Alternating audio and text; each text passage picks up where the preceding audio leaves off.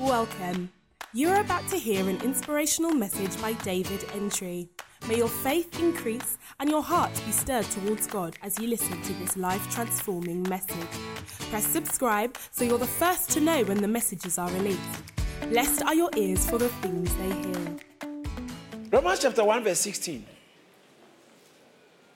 Is that okay if we all read it out together? Yes. Let's all read. Let's go. For I'm not ashamed of the gospel of Christ, for it is the power of God unto salvation to everyone that believes, to the Jews first and to the Gentiles. Now, verse 17, let's go. For therein is the righteousness of God revealed from faith to faith. As it is written, the just shall live by faith. All right. He said, when you read your Bible, this is how you should try. It's, it's grammar. The Bible is English, okay, unless you are reading in French or different language. But it's grammar, practically. So those of you who didn't like grammar in school, it can, it can affect you the way you, you interpret the Bible. What's the meaning of the Bible? The meaning of the Bible is what the Bible is saying. A lot of people read into it. So he said, For I'm not ashamed of the gospel of Christ. Um, for it is the power I am not for I'm not ashamed of the gospel of Christ, for it is the power of God to salvation for everyone. Now, someone can say that is how God can be saved. God needs salvation. See, God also needs salvation. But that's not what the text is saying. You know, so what grammar does is grammar helps you grammatically. Let's even take religious caps on off. Take religious. Grammatically, what does that text means? So you have to, this is how you interpret the Bible. Interpret it based on what the text is saying, not what is, it is not saying. In theology, it is called exegesis. To exegete is to dissect, break it up, and pull out. To break it, and what does it actually exegete? That when you are reading it, what is it saying? To X, X is out of. Okay, exegete Okay, so Jesus has to do with writings, letters. So, and so exegesis is, is to read out, to pick out what is said. Whilst the opposite of exegesis is eisegesis. To eisegesis is to eisegete, it means to read into it what is actually not saying. And sometimes charismatics like that a lot. We read into the text. And a lot of preachers do that to make a point. But when you look at the text very well, but but what pastor is saying is actually, when you look at the grammar, that's not what the grammar is saying. Yeah. Wow. Yeah. It, doesn't, it, doesn't, it doesn't say that. So why is he saying that's what the, the Bible is saying? For instance, let me use uh, the speaking in tongues matter. In First Corinthians, I'm just showing, I'll go back to Romans. In First Corinthians chapter 14, let's go to verse 18. It says that I thank God that I speak in tongues more than you all. Say you all. You all. That, what does that mean? It means that he speaks in tongues more than all the people he was talking to. Yeah. It can't mean any other thing. In more than you all. The preacher said, I speak in tongues. That means when you're a church leader, you must be praying more than the church members. Really, that's not what he's saying, but you can infer. Because if he's the preacher and he says, I speak in tongues more than you all, no wonder he could get great results with the people. Then you too, if you want to do, get great results, you have to follow the footsteps of those who are ahead. So this doesn't say a preacher must speak in tongues more than his members. But if the apostle pre, apostle Paul said he speaks in he spoke in tongues more than them, then if you also want to be a good preacher or a good leader like Apostle Paul, then you can use that as your yardstick to try and speak in tongues more than the people. But that in itself does not say preachers must speak in tongues more than the congregation. So if you use that as a text case or a scripture to tell people they must, if you're a pastor, you must speak in tongues more than everybody, you are wrong. God, that, that, that's not what it says. Now, now it says, I thank God I speak in tongues more than you all. Nevertheless, in the verse 19, in the church, yet, say yet. Yes. In the church, I would rather speak with uh, five words with my understanding than uh, that I may teach others also. Now, watch this. So those who say, why are you speaking in tongues in church? Because Paul says that you don't have to speak in tongues in church. Is that what he said? No. Is that what he said? No. Why are you running to conclusion? Open your eyes and read grammar, grammar, grammar, grammar. So approach it first, not religiously. It's a, it's, it's a text. It's, it's something that has been, it's print uh, material. And you are meant to re- read it. So read it and first of all, read what does this statement mean before you try and get revelation out of it. What does the statement, the statement, here, what is it? He said, yet in the church, I would rather speak five words with my understanding. Oh, shows that it doesn't say in the church I won't speak in tongues. And neither does it say when I speak in tongues, everybody in the church, everybody must understand. So they say, they say, those who speak against tongues in the church, they say when the day of Pentecost came and the people spoke in tongues, everybody around understood them. Is it true? Is it true?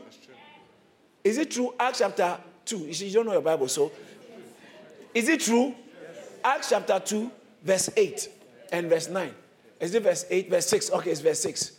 Uh, uh, if it's in very, and when when the sound, uh, when this sound occurred, the multitude came together and were confused because everyone heard them speak where in their own. Did they hear the people? Speak? They spoke in what, verse, look at verse four, verse four, and they all began to speak. Uh, they were filled with the Holy Spirit, and they began to speak what with other tongues. Yes other tongues as the Spirit gave them. And then people who were outside, when they heard what was going on, they came. And what did they hear? Verse 6 they heard them in their own language. And verse 8 they said, that these guys are Galileans and all that. How is it that we, we hear each of them, or we, we hear each in our own language in which we were born?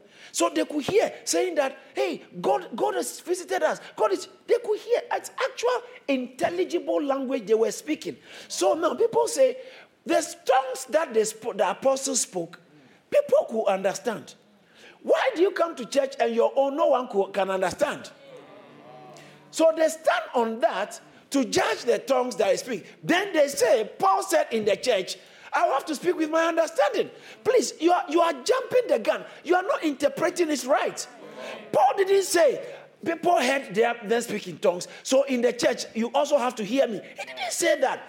He said, in the church, I speak in tongues more than you all. But in the church, what will I do? I'll speak with my understanding. You leave the that out. Read the text, finish reading it.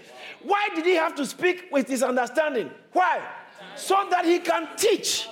So when you are teaching, how can you teach in tongues? That is madness. And that's what they were doing in the Corinthian church. They come and share something five minutes. Then she, he comes to stand there. Matthew chapter 8, verse 10, after finishing reading, Shakalababa, Shalabahaya, Yasholababa Hatuhaya, Brahadabakuhaya, Libruhuntaya, Kule, Kule, Kule, Ayo, Ado, Matahayash. And Paul said, there are several musical equipments. Every one of them makes distinct noise. So then, those times when you want to go for battle, there's a way they blow the horn, you know this. You know, even when the car blows the horn, you know it's trying to get your attention, which is different from police siren. So there are distinctions. So why is it that you want to command, say something and this? So what he's saying is that when I come to church and I'm supposed to communicate with you, it's madness to try and communicate with you in tongues. Why? Why can't I do that? But Acts chapter 2, the people heard them in their own language. But that's not the same thing. Because the one you are speaking, Acts chapter, 1 eh, Corinthians chapter 14, verse 2, what does it say? Say, if I speak in tongues, for anyone who speaks in tongues does not speak to man. Do you see that? For why? No one understands him. So on that premise, he said, if I'm coming to teach you, why would I speak a language which no one understands? So he's not talking about praying. He's talking about verse 18, he's talking about teaching. He's not talking about praying. But when you look at the verse 2, he said, If anyone speaks, if I speak in tongues, no, he speaks to God. Ah, praying, what are you supposed to do? When you pray, who are you speaking to? God. God. So, what stops you from speaking in tongues when you are praying? Now, if you have come together and they say, everybody pray, what stops me? He didn't say talk to somebody, he said pray to talk to God. What stops me from speaking in tongues? What, what, what stops me? He said, watch this. He said, if any man, for he who speaks in tongues does not speak to men, but to God. Why? No one understands him. Ah, but so why you say people should understand my tongues? But ask them they understood. Then let's find out what the different tongues were. Because the one they understood might be different from the, this one. But this one too is tongues. And he said, even though no one understands you, how be it? However, in the spirit, you are speaking mystery because you are talking to God. So, boy, when we come to church and they say pray, you can speak to God. You choose the language you speak to God with.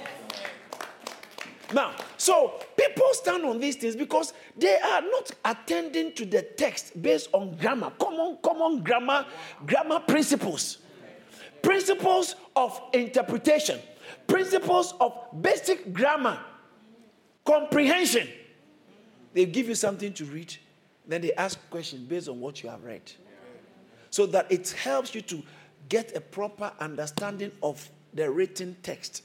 Now, when you come, I said, what the Bible says, it is what is saying. The meaning of the Bible is what he's saying. Don't try and say, oh, no, this is just saying it, but there is, no, no, there is something deep behind it. That's where people begin to go wrong. Because they expect, no, no, no, this is not good. There must be something deep. There's nothing deep. There's nothing deep in the Bible apart from what the Bible is saying. So how do you interpret the Bible? They did, they, for instance, when it says that for he who speaks in tongues, it just it said speaks in tongues. He didn't say he who preaches preaches. So don't read into it say, no, this one is talking about preaching. No, it, it said tongues. It says speaking in tongues. It said, and it says speaks to God. It's not preaching. So what why are you trying to twist it to make it make it what it's not saying? So this is how you deal with people. Let's go to the grammar. Yes. What is the grammar? What does that mean? Now, when we see what the grammar means, then we can find out what is it trying to say in the context where it has been written. Does that make sense? Yes. So, with that in mind, Romans chapter 1, verse 16.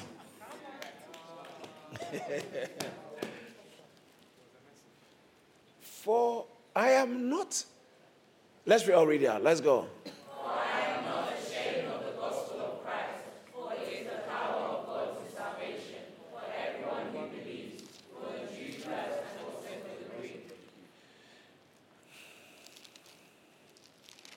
Did you understand what you read? Did you understand what you read? This is how you should be reading your Bible exegesis. First of all, the statement says, For I am not. You don't start a conversation with for. As soon as you make, you, you make this statement stand alone, you are likely to butcher the meaning. My phone is ringing. Hello. For I am not ashamed. no, you, don't, you don't start a conversation with for. Hello, how are you? I didn't see you. You were not there. I was very, very concerned. And he may ask, why didn't why were you concerned? Because, another way of for. Because I didn't see you, I was concerned. I thought maybe you were not interested in the um, meeting. Oh, no, no, no, I'm still interested in the meeting. Okay. See, you don't start a conversation. And one, one, watch this. I want to teach you something else. Do you know why sometimes people take screenshots of your conversation and send it to somebody to prove something?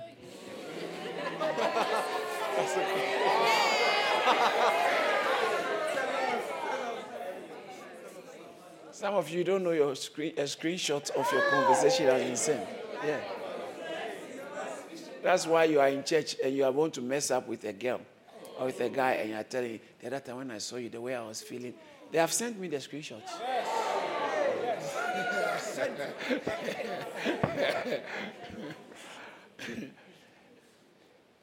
the reason why normally people send screenshots instead of forwarding the message a screenshot will put the statement in a context. Sometimes they send several screenshots, crack, then they roll out, crack, then they roll out, crack, then they roll out, so that somebody can see all the trail of the problem with the Bible, there's no problem with the Bible, but I'm going to. The problem with the epistles, you know what an epistle is? Letters. It's a conversation going on, but you are on one side. So it's like a telephone conversation. You sometimes have to manage, okay, he's talking about this, what he's talking because it's one side. He says, Oh, yeah, has he arrived? Okay. So when we get there, what shall we tell him? Wow. Is it new? Is it a very big one? Okay.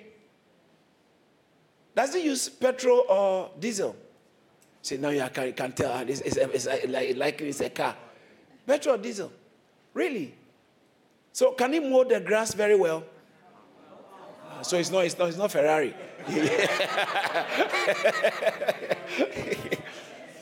but when we take the epistle, it's letters that have been written to people addressing problems that has been told the apostle. So sometimes you have to just work out what problem is addressing. And so when a conversation starts and it says for, it is important to try and find out what he said before the fall. So, verse 15 says that. So, that's also another one. That's why it's always good to read it in context. But sometimes, so, Pastor, why is it that when you people are preaching, you just quote? Because the point we want to make is there.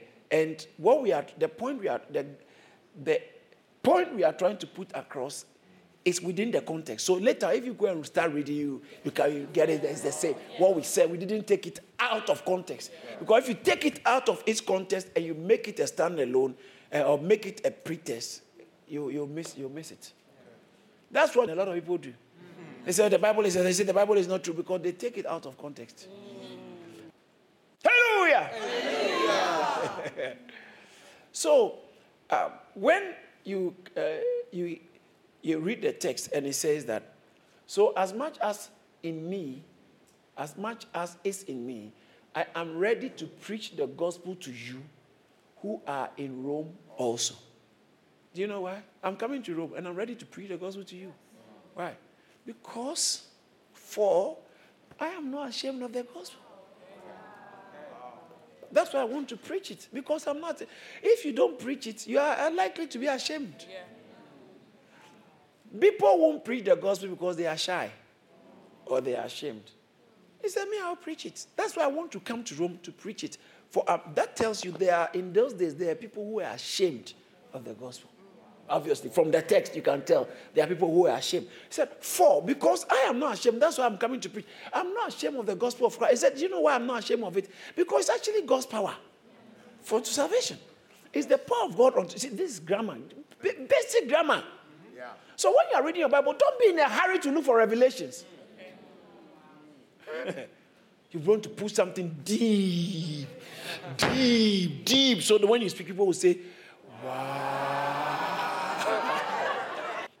I'm not ashamed of the gospel of Christ, for it is the power of God unto salvation. For the Jews first, we can't ignore that when it comes to races, God has priority. Even salvation. So for the Jews first.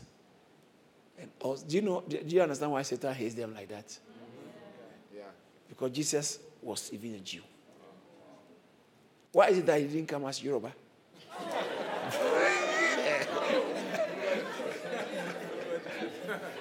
Can you imagine? Oluwa Jesus.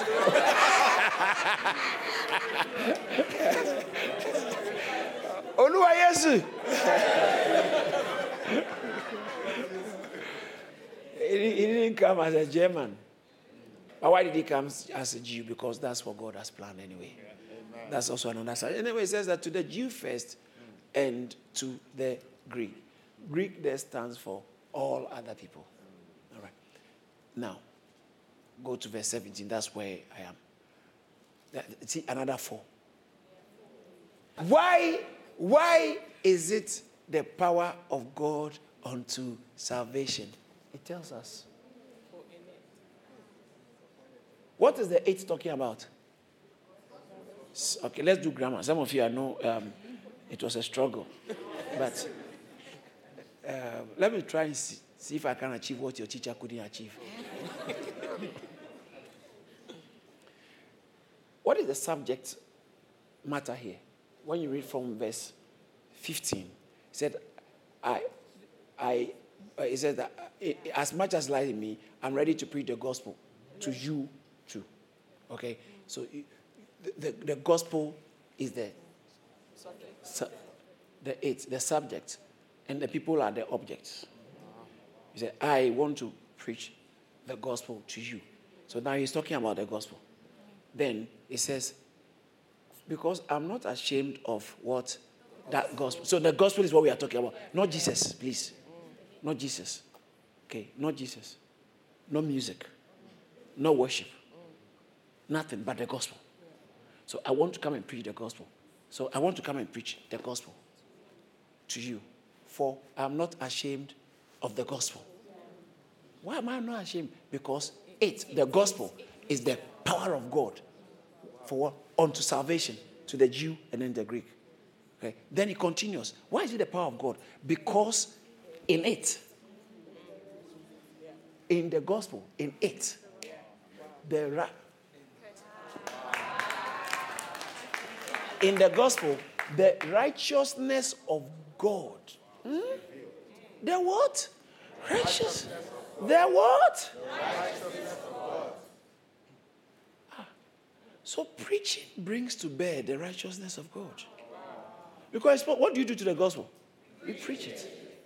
So as I'm preaching the gospel, I am supposed to be creating a platform for God, righteousness of God. Then that is where the power of God, the power of God is manifested on the platform of the righteousness of God.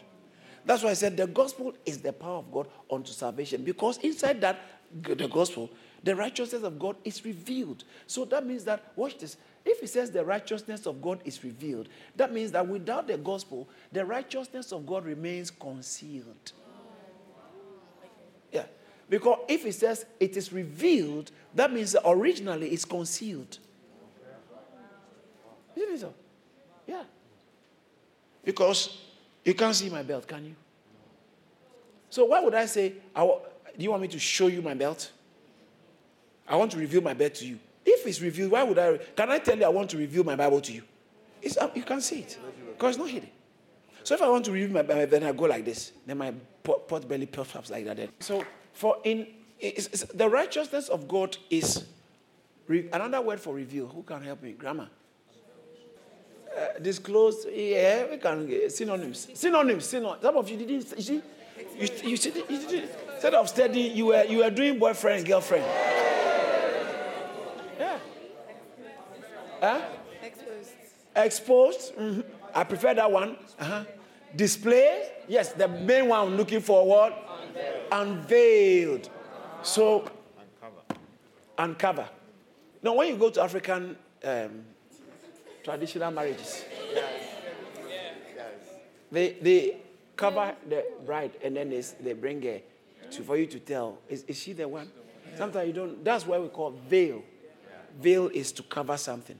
So to unveil it, and you know, when you actually, some of the car showrooms, when you buy, uh, when they are adorning a new car, they'll put a nice satin cover on it, and then they pull it and it comes unveiling. Okay, so it's unveiling. And then, so when it says that in the gospel, the righteousness of God is revealed, another word for revealed is unveiled. So the righteousness of God is unveiled. Without the preaching of the gospel, the righteousness of God remains veiled. And what people have been doing, I'm about to say something very strong. What people have been doing is they go to churches where the gospel is not preached. And some people are not born again. They go and take the Bible. They haven't heard preach, the preaching of the gospel. And they don't realize that so many things are veiled so long as the righteousness of God is concerned. And they take it and they talk rubbish because they don't know it's veiled. I'm not saying that the grammar cannot be plain. You can read legal documents, which is clear, but you won't understand it. Yeah. A lawyer will say, Do you know what this means? Do you know, do you know what this means? You know, so reading, ability to read a legal document because it is intelligible. When we say something is intelligible, that means it's readable. You can read it and get the grammar. The fact that you can read a legal document doesn't mean you actually comprehend what, what the terms, the, the right. terms inside it. That's right. That's right. All right. So now, when the gospel is preached, the right inside the gospel, the preaching of the gospel, it reveals God's righteousness. Now, the topic we are dealing with is the righteousness of God. That means God has righteousness. But a lot of people don't know that. Why? Because they have not been exposed to the gospel. It takes the gospel to unveil, to put into display, to reveal the righteousness of God. So, at this juncture, what we are going to be addressing is you preach the gospel and something is unveiled the righteousness of God. Oh, it helps you to see how God does his things. But not just that. Because the Bible says that the soul that sins will die. And God is a just God, is a holy God. God is a pure God. For you to come near Him, you must be guilt free. Metropolitan Police is recruiting. Mm-hmm. You want to go and apply? Hey, you? You have criminal record. Actually, they're looking for you.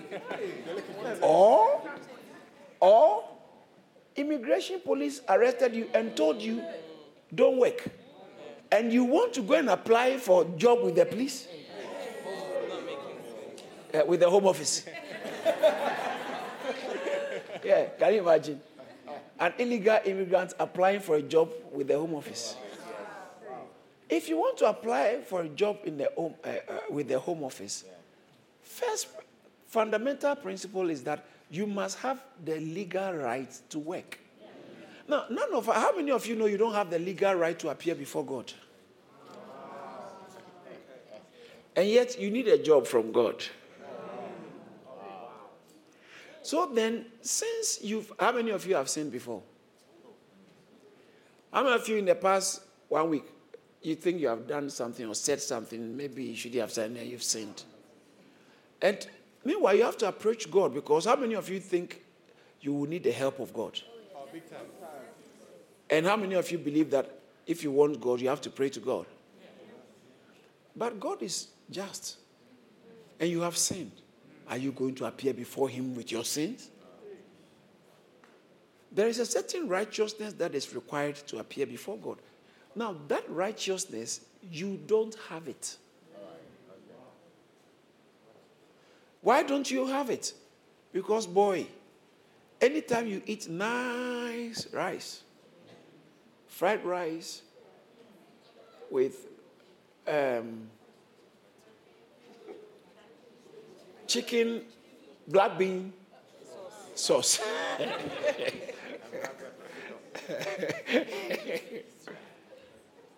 Every time you eat lasagna, you like that one? Pizza with jalapeno pepper. with jalapenos and some roast chicken and roast beef. Yeah, nice pizza with big uh, is it cr- cr- crust? Thick one. Every time you eat crispy aromatic duck,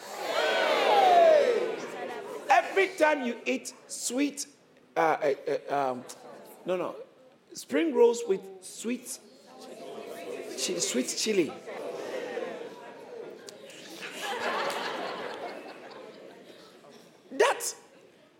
so nice. Of you have been hungry before and then you go home and then maybe something is being prepared and sometimes even the smell of the food can make you feel full. Good food. How many of you have eaten good food before? You, last night, Christmas, you ate so much good food. The next morning, you had to go to a place where you can use tea roll.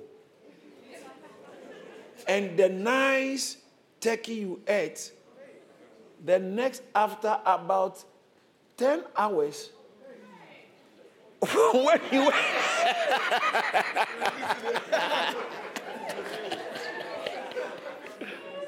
uh, hey, people couldn't even enter the, the toilet after you came out. But all you have been eating is nice, crispy, aromatic duck.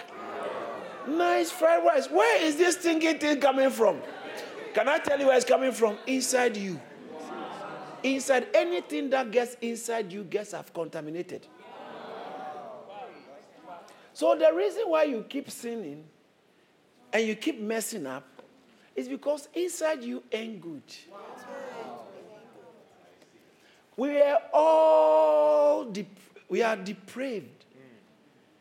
We are at core. So if some people say that you know salvation is like you are drowning, and Jesus is trying to save you from no no he's not saving you from drowning. No. You are dead under the sea.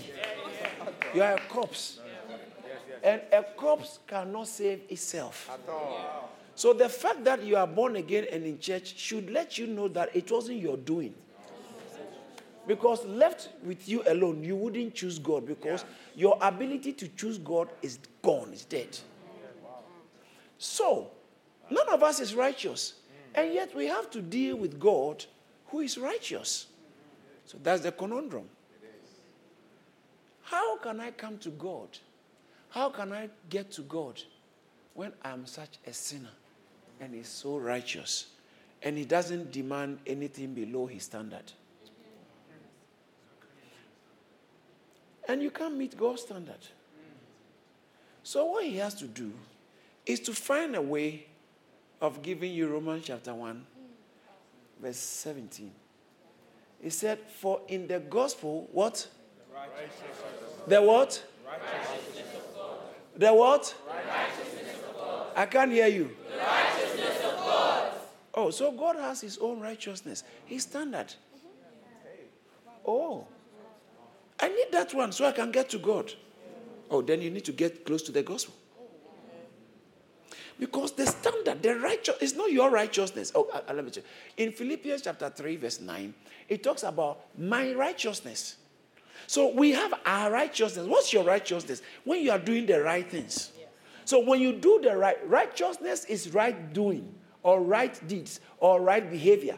That's righteousness. And he said, my righteousness. So I want to just get to know Jesus and be found in him, not having my own righteousness. Ah. Do you know why your righteousness can't help you? Because your righteousness is so flawed.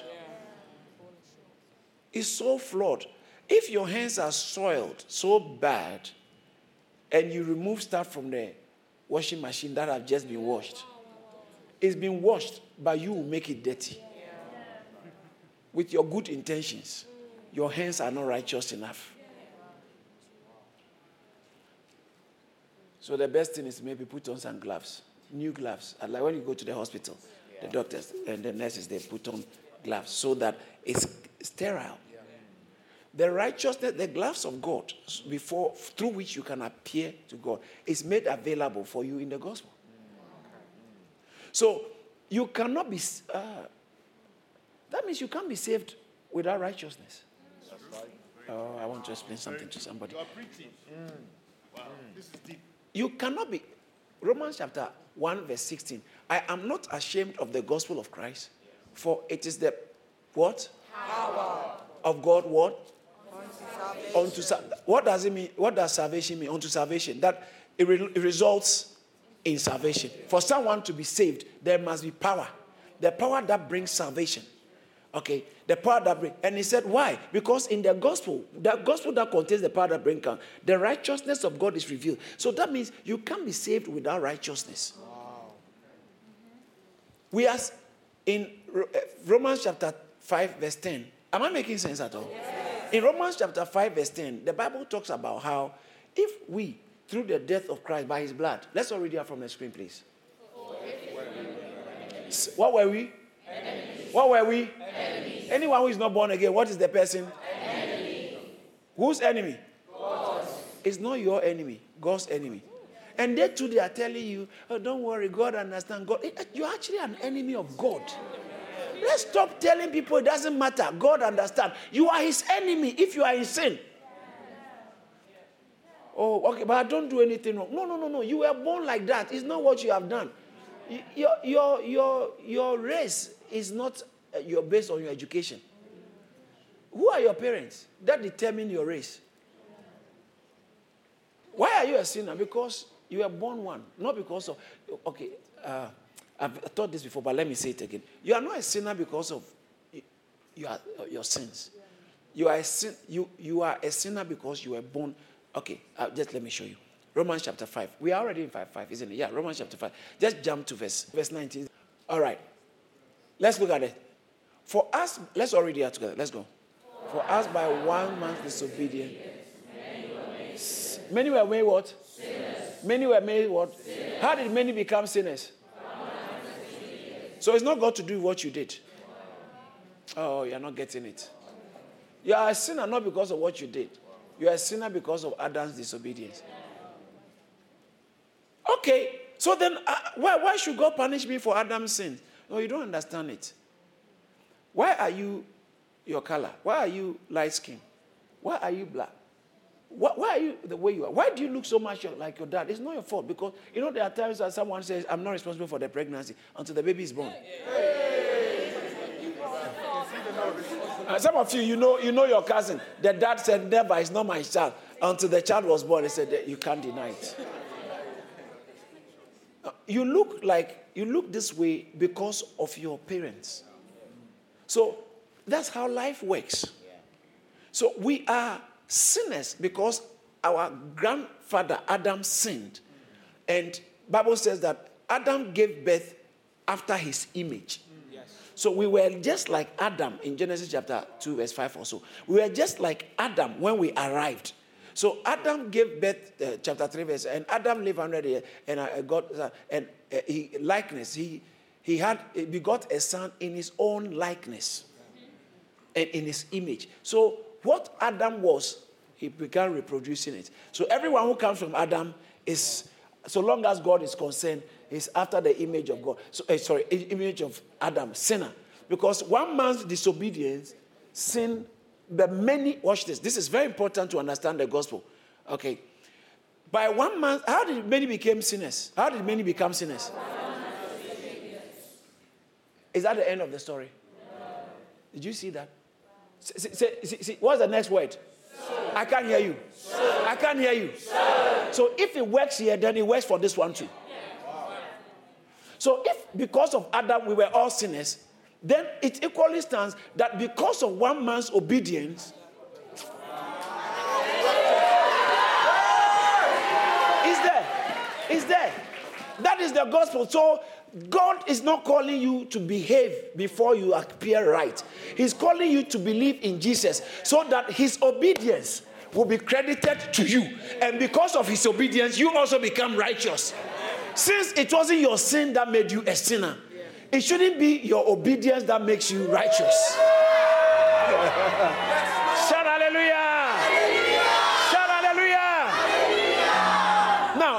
What is called the gospel.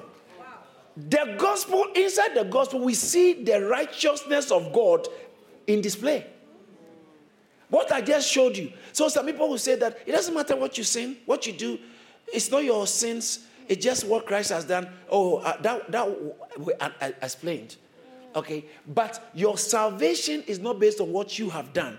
Your salvation is based on what He has done.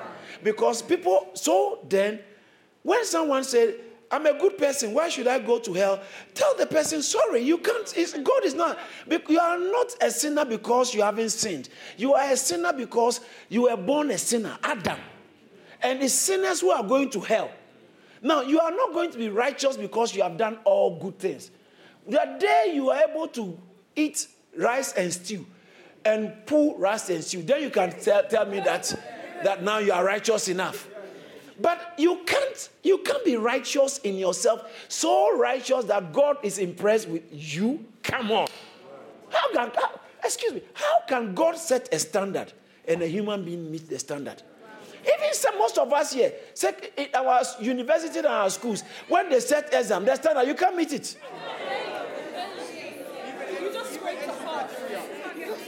Uh, you, you, you are just a student, and they give you lecturers. Some when people want to be top top professors, some some questions they have to answer, and they give it to you. And you believe that you can, even the ones your lecturer is asking, you can't, let alone the ones that he's supposed to, he's struggling to answer. How can, how can that be fair that your appraisal will be based on somebody's standard which you can never meet? Then that means that you can never get there. So then there's a problem with man. Man by nature is not perfect. We were already born sinners. And now you top it up with your own mess. So it's double, double jeopardy. You were born a sinner and you have also sinned. And you can't meet the standard of God. How can you then impress God? And God wants you to come to Him. He wants to do something with you. So God said, I know what I'm going to do. I am going because if I, say, I give them the credit of God, people will think it's not fair. So why are you giving somebody the credit, God's credit? God, no, you are different. You are a spirit. He said, okay, then I'm going to be a human being. And I'm going to live the life of a human being to meet all the standards of God. Oh. Then, after I've met the standards of God, that means that one man's disobedience that brought the problem, another man. Oh! So, because if it took man to get us into trouble, it must take man to get out of the trouble. sit down, sit down, sit down, sit down, sit down.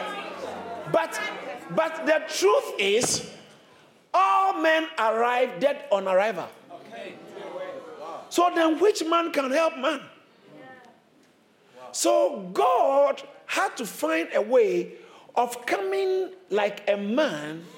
So in oh oh, okay, let me show you first. First of all, God said, just for you to know, here is my standard. You want to have a relationship with me? Okay, let me give you the law. Take it. And when the law came, their sins started increasing. Romans chapter 5, verse 20. Romans chapter 3, verse 20. It's there. Look at Romans 5:20. Moreover, the law entered. Why? So it didn't enter that you can look righteous. Oh. So that your offense, because you are breaking more laws now. Now, when the more laws come, the law came so that your offense will, will increase. Yeah, abound means increase. But when there's increases in, God knows how He can give more grace. Okay, that's what I said. Look at chapter 3, verse 20. Romans chapter 3, chapter 3. Are you learning something? Yes.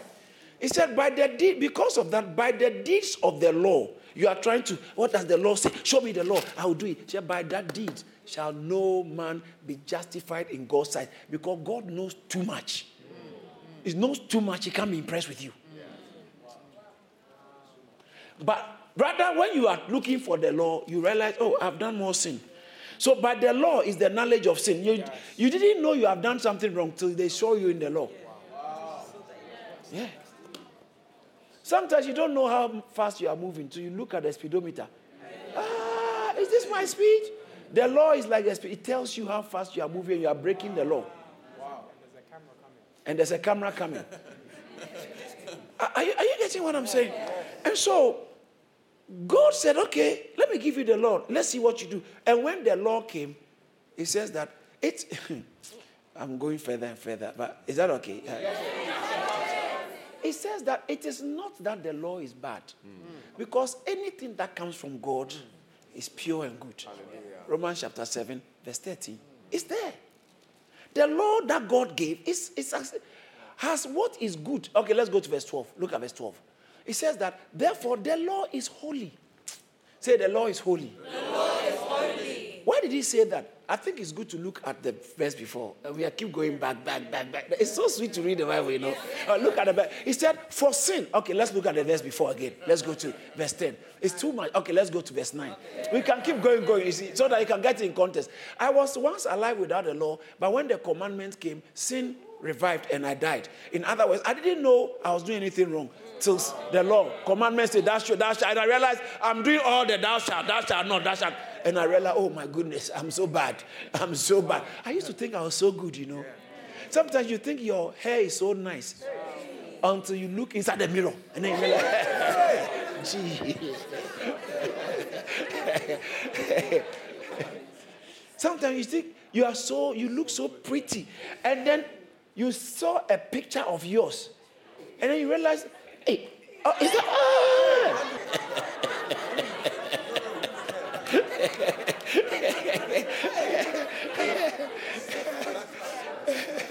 you know what I'm talking about?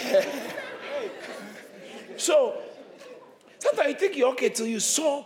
So the Lord makes you, you think your white is white until you stand near someone who is wearing white. Then you realize that my, my own is cream. It's actually it's beige. so when the law came, sin sprang up and I died. The verse 10, look at that. Verse 10. And the commandment which was to bring me life, I found to bring death. Because anything from God is life giving. But when it touches me, because I'm so like the jollof rice enters my stomach, now it's producing death. So it's not that the jollof is bad, but my inside is not good.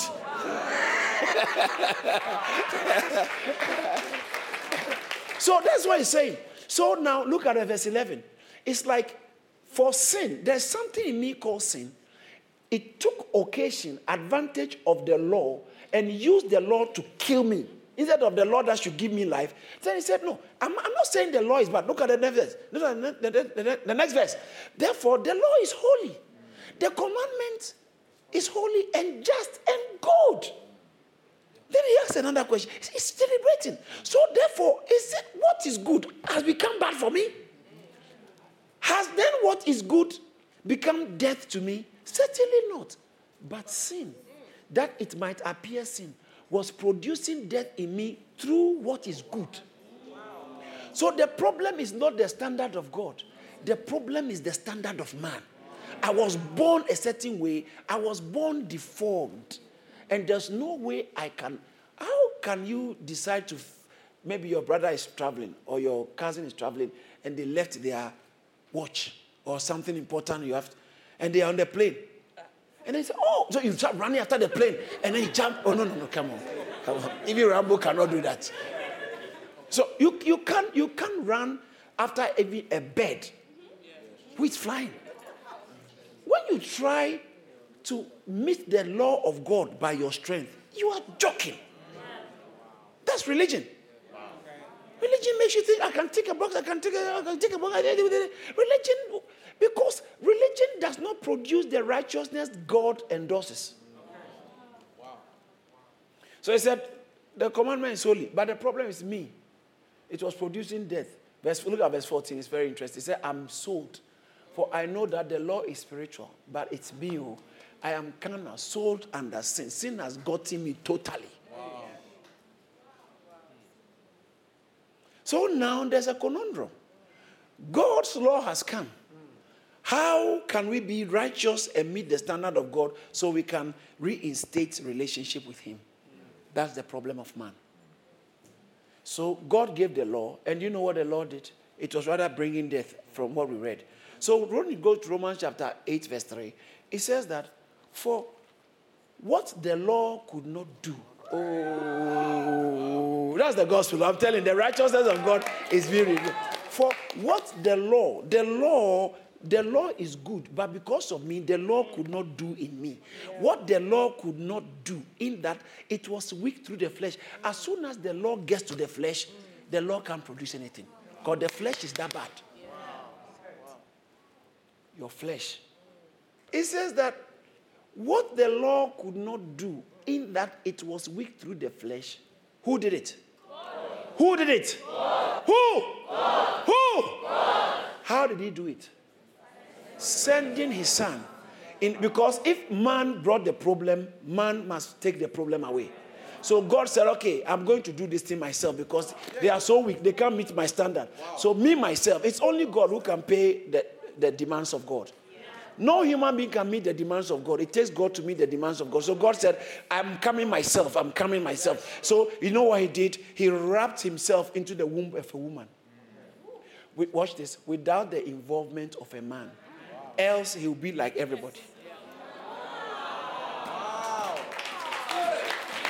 That, that is the essence of the Christmas story. Or let me put it in a better way than Christmas. Forget Christmas. The essence of the virgin birth.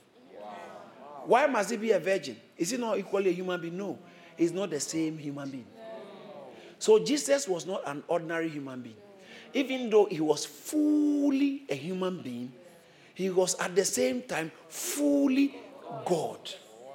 Because the sperm came from God and the egg came from man. Oh, you didn't get it.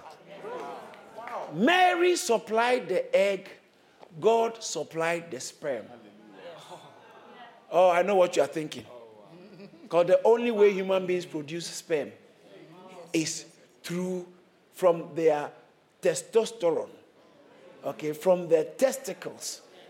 And then it comes and it's, it's the fluid is mixed with the, and then it passes through the canal, the normal male organ. So, you see what is troubling people? When we say the Mary got impregnated by God, they think about sex.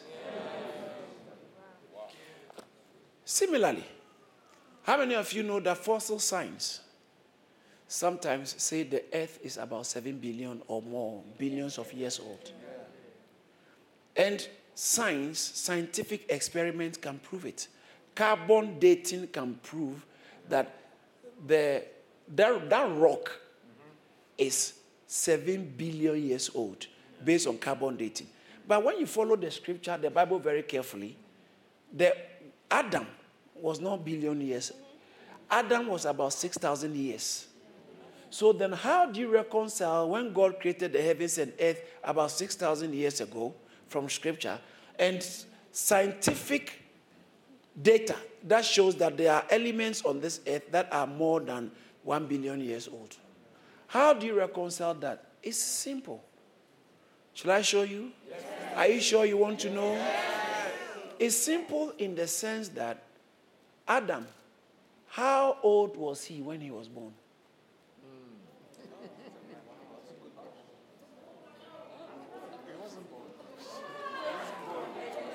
He was he appeared a man already. So if you take him through scientific process, you will find out that he's about 38 years old. But in reality, he just God said, let. God created something that is already matured. So what stops God from creating the rocks that are already looking like five billion years old? It's, it's, it's, it's that simple. It's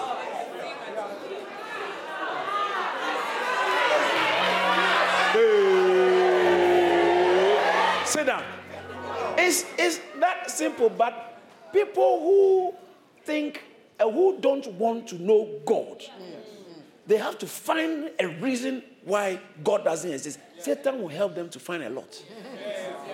And then they say, I'm an atheist. I'm an atheist. It's just that you can't see the data. The God of this world, 2 Corinthians chapter 4, verse 4, the God of this world has blinded the minds of unbelievers, even though they are intellectuals. You can be an intellectual and your mind is blinded. It's in your Bible. For in who the God of who is the God of this world? Satan.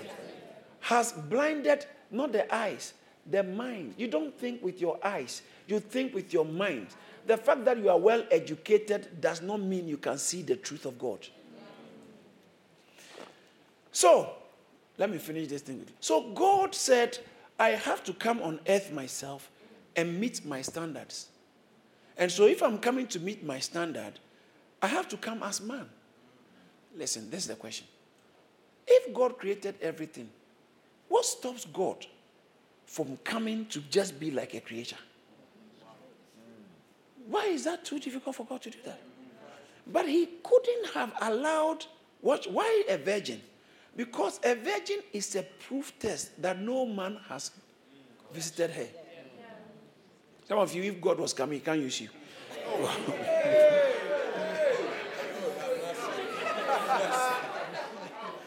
Mercy. The virgin is a proof test that no man had known her. God created virginity because he knows that he himself needed the proof of virginity to authenticate his entrance. So that if there's nothing to check a, a, somebody's virginity, they would have said Mary was not a virgin. So God has to put all these systems in place because one day he's, he's going to sidestep the normal route to become a human being. He's going to become a human being, he'll use a different route, even though it will be scientifically proven. Like if you can have IVF without, you can get pregnant without the insertion of a male organ into the female genitals, right? If you can get pregnant by that through science, come on. What, what made you makes you think that God can have his own form of IVF? oh, hallelujah. The gospel is inside the, the, the, the righteousness of God is revealed inside it. People don't just read it. So let me end by explaining it. So it says that what the law could not do, Romans chapter 8, verse 3, in that it was weak through the flesh, God did. How did God do? By sending his son, how? In the likeness of the sinful flesh, okay? An account of sin. He's coming to deal with sin. So he came like, he didn't say he was sinful flesh. He was like, when you see him, there's everything like the flesh is the same, but him without the sin of the flesh.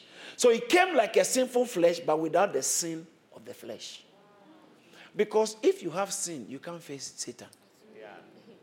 So those of you who are trying to come, on, I cast you out, I cast you out, and you are sinning, you are watching pornography. Satan gets an upper hand over you when you stay in sin.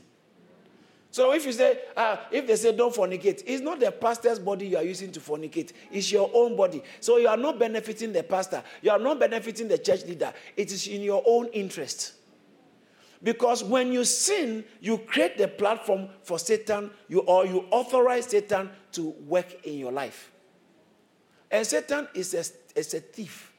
He comes to steal, kill, and destroy. John 10 10. So Satan comes to steal. Well, now, so God Himself came to live. Now, this is the crux of what I'm trying to say. What did God come to do? Most of you think He just came to die. Yes, yes, definitely. That's why He came. For this purpose, the Son of Man was revealed that He might destroy the works of the, the, the devil. First John chapter, I think, verse chapter 3, verse 8, 8 or so. For this, He came to destroy. The, so He came. And how is He going to destroy? Through death. So Jesus came to die, right? Yes. So why didn't God let him die when he was two years and Herod was trying to kill the children? That's, that, then that would have ended the story. He, he actually came to die. No. Okay, but why? Okay, if Herod couldn't kill him, why did in, when he was a young boy, he could have died. That would have done the thing easier. When he was four years old, he could have been playing and maybe some people would catch him and kill him on the cross and then he died. No, why? No, he didn't have to do that. Why did he have to wait for 30 years and then start his ministry after three years? Why did he have to? Do you know what he said in Luke chapter 2, verse 48, 49? When they were looking for him and they went and found him in the temple, Mary said, Son, your father and I have been looking for you. He said, Don't you know I have to be about my father's business? And then look at the next verse. It's going to be interesting. What did the next verse say? But they did not understand, uh, uh, understand the statement which he spoke. And what happened? Verse, the next verse. And he went down with them and came to Nazareth and what? Was subject to them and his mother kept on. He went and submitted. He lived a normal life for 30 years without any. What was he doing? He was busy. And in Matthew chapter 3, verse 11, 12, 13, 14, when John the Baptist saw him, he came for John the Baptist to baptize him. John the Baptist said, I don't have to baptize you because you are bigger than I. Verse 50 he said, No, please suffer it to today. So look, look at the verse 50. But Jesus answered, Permit it to be so, for it is fitting for us to fulfill. Ah. Watch. So everything he was doing, he had righteous standards on his mind. So he went and submitted himself to his parents. Why? Because he was trying to obey the law. Tick all the boxes of the law. You can't just die as a baby and tick the boxes. No, you have to be a full human being. First, go through all the challenges. No, let me show you again. In Hebrews chapter 4, verse 15, Bible says that we do not have a high priest who cannot be touched by the feelings of our infirmities. But just like us, he was tempted where? At all points. So every temptation came, he ticked it. I've, I've, I've fulfilled the righteousness. He ticked, fulfill righteousness. He ticked, fulfill righteousness. He ticked. So by the obedience of one man, the many were made righteous. Ah, because by the disobedience of one man, many were made sinners. The same way, one man now came and was obedient. He fulfilled all what the law could not do. In that it was weak. God sent his son to come and fulfill in the law, fulfill in the flesh. So there was a human being who lived on the face of the earth and fulfilled all the righteousness of God. He fulfilled all the, he ticked, he ticked, he ticked. Shout hallelujah. hallelujah. So in Second Corinthians chapter 5, verse 21, he said, God made him who knew no sin. Jesus knew no sin. The ones who killed him, the one who authorized his execution, said, I find no fault. Why? Why did he have to say that? Because that must be recorded to know that this man was perfect and righteous. Perfect and righteous. So he was obedient to the core, to the extent that his obedience was very extreme. Bible says in Philippians chapter 2, that verse 7, that he became, he was found in the fashion as a man and became obedient he was found in appearance as a man. He humbled himself and became what? Obedient to the point of death. And what kind of death? Even the death on the cross. So he obeyed God fully. Whilst Adam disobeyed God fully. Even the death on the cross, he was obedient. Why must he be obedient? Because in the records of heaven, there must be the credits account of somebody. There's an account of somebody who has met all the standard of God. Hey, watch it, watch, watch, watch it. Yet he was a human being. Wow. So that he becomes the federal representative, the corporate head of the new people who are going to be classified as righteous in the sight of God. Everybody born under Adam is condemned as sin, sinner. Anyone who, so that's why if you are born, you are sinner. You have to be born again. Wow. That's what born again means. You have to be born again in Christ. And now, when oh oh oh, when you get born again in Christ, God now gives you the righteousness of Christ. Now, how did he get the righteousness? As I taught you this morning, I was sharing it in Romans chapter five, verse verse 10, it says that whilst, if whilst we were enemies, and that's why I said we are all enemies, is that right? If you are not in Christ, you are enemy. If whilst we were enemies, we were reconciled to God, how? Through the death of his son. How, how much, uh, much more, having been reconciled, we shall be saved by what? His life. The life, the 33 life, the years of life he lived. He lived, he, he secured an eternal equity of righteousness. So that anybody who comes into him, say, You are me in me, he gives you the righteousness. Watch this. She is not righteous. Okay? I am righteous. Now, this is righteousness through the flesh. So, this is God, Jesus, before he came to the flesh. And he became flesh. He came, and then he was born a baby, grew up. But he had to live to get this righteousness. So he lived 33 years and got this righteousness. And not only the righteousness he got, because of your sin, Satan has an authority over you. You are in captivity because of your sin. Because of what? Your sin. Satan has been given the authorization to afflict you. Because Satan works in sin. He works in sin. So Christ now, let's say I am God, God forbid. Okay, but this I'm God. I want to help you, but I can't help you because you have actually sinned against me. That's one. And two, you are not righteous. I'm so righteous, you have to come to my standard. Now you are so low, but I, I, I want to help you. Satan is holding you. He's not my match. I can't fight it. I don't have to even bother. There's no yin yang, equal power. No, no, no, no. Satan is not equal match. No, no. So then, God sent his son to come in the likeness of flesh, live 33 years to please God, met the standard, and died on the cross to pay for this one sin and break the power of the devil. Watch, watch this. Watch this. Watch this. Watch this. Now, this one is sin free, the debt free, but he's not righteous. He hasn't done anything. So now, that by his life, the living he lived, the righteousness is here. Now, when you come to Christ, God gives you the righteousness of Christ. So then, when you have the righteousness of Christ, you can now come to God and pray in the name of Jesus. and as you pray in the name of Jesus, God is seeing you as you have never done anything wrong.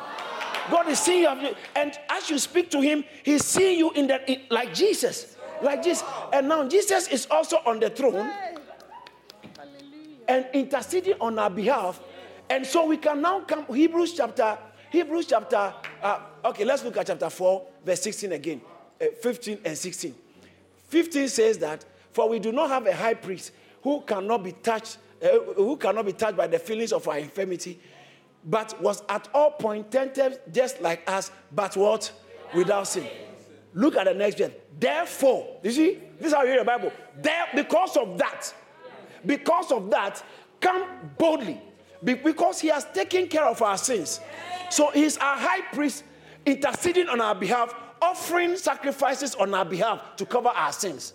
And the sacrifice he's offering is his blood on the throne of God. So he said, because of that, come boldly before the throne of grace. Because you can now come. Hebrews chapter 10, verse 19, it talks about we should appear, Christ has secured, said that therefore, brethren, having obtained boldness to enter the holies of holies, how? By the blood. The blood covers our sin. So when you are coming, God doesn't sin. God is sin blind when you come in the name of Christ.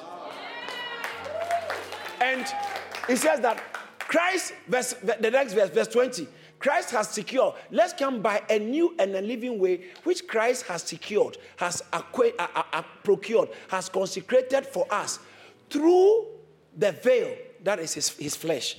So when he came and died in the flesh, he secured an access to God for us through his flesh. Am, am, am I communicating? And so now, because of Christ, now when you are a Christian, what happens is that you are wearing the righteousness of Christ. Now, he says that I am not ashamed of the gospel of Christ, for it is the power of God unto salvation. For in it, the righteousness of God is now displayed. That is why you cannot be saved without the gospel. You cannot be saved. Now, and I said something that it takes righteousness to be saved because you are a sinner. Oh, yes, no problem. I got a righteousness. It's not your righteousness. Yeah, it's not my own. It's somebody's righteousness, but it's legitimate. I can come in the name of. Oh. Is why we are Christians. That is why we pray in the name of Jesus. That is why we love in the name of Jesus. That is why we praise in the name of Jesus. That is why we worship in the name of Jesus because our righteousness is of Him. So Paul puts it as I quoted earlier on. Philippians chapter 3, verse 9, it says that, that I will be found in Christ, not, have, uh, uh, uh, not having my own righteousness. I don't like. My own is not good enough. My own is not good enough. You are doing a wedding. You have to pack a lot of things, drinks and stuff like that, and lights and uh, speakers. And you have a small um, smart car. Your car is not good enough for that. Go for your uncle's one. Your friend, he has a van. Okay, so don't go in your own car. It won't do the job. Come in the righteousness of Christ. It will take care of the job. And so, whoever shall call on the name of the Lord shall be saved. Why? Because. And, and you can't call on his name if you have not heard the gospel. That's right. So how can they call on whom they have not believed? How can they believe in whom they have not of whom they have not heard? How can they hear without a preacher? The preacher is meant to preachers who don't preach the gospel are, are dangerous. The righteousness of God. So from this time forward, when you see yourself, don't see yourself as somebody struggling and try. See yourself, I'm, I'm the righteousness of God. Watch this in Christ. I'm the, don't live the in Christ. If you live the in Christ, it doesn't work. I'm the righteousness of God in Christ. I'm the righteousness of God. Uh, what are you? The righteousness of God in Christ. You have to say, I am. What are you? I am the righteousness of God in Christ. What are you? I am the righteousness of God in Christ. So when you are praying, you go not in your own righteousness, you go in an alien righteousness. You go in a foreign righteousness. Somebody's righteousness. You go to the throne of grace, and God says, Okay, okay, now you're talking. Shout hallelujah! Clap for the Lord! Put your hands together for Jesus!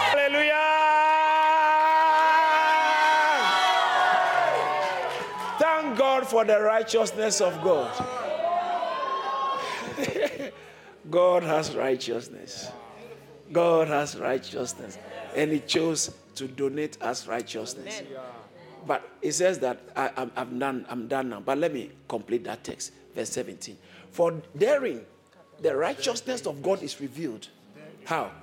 From faith. Uh oh. So you, all you got to bring to the table is not works. It's not works. It's faith. As soon as you bring in faith, the righteousness is revealed of God from f- faith to faith, as it is written, the just shall live. God bless you for listening to this message. To hear more from David Entry, follow him on Twitter, Facebook, Instagram, and YouTube, and visit www.caris.org for videos and upcoming events. Remember, be a doer of the word and not just a hearer.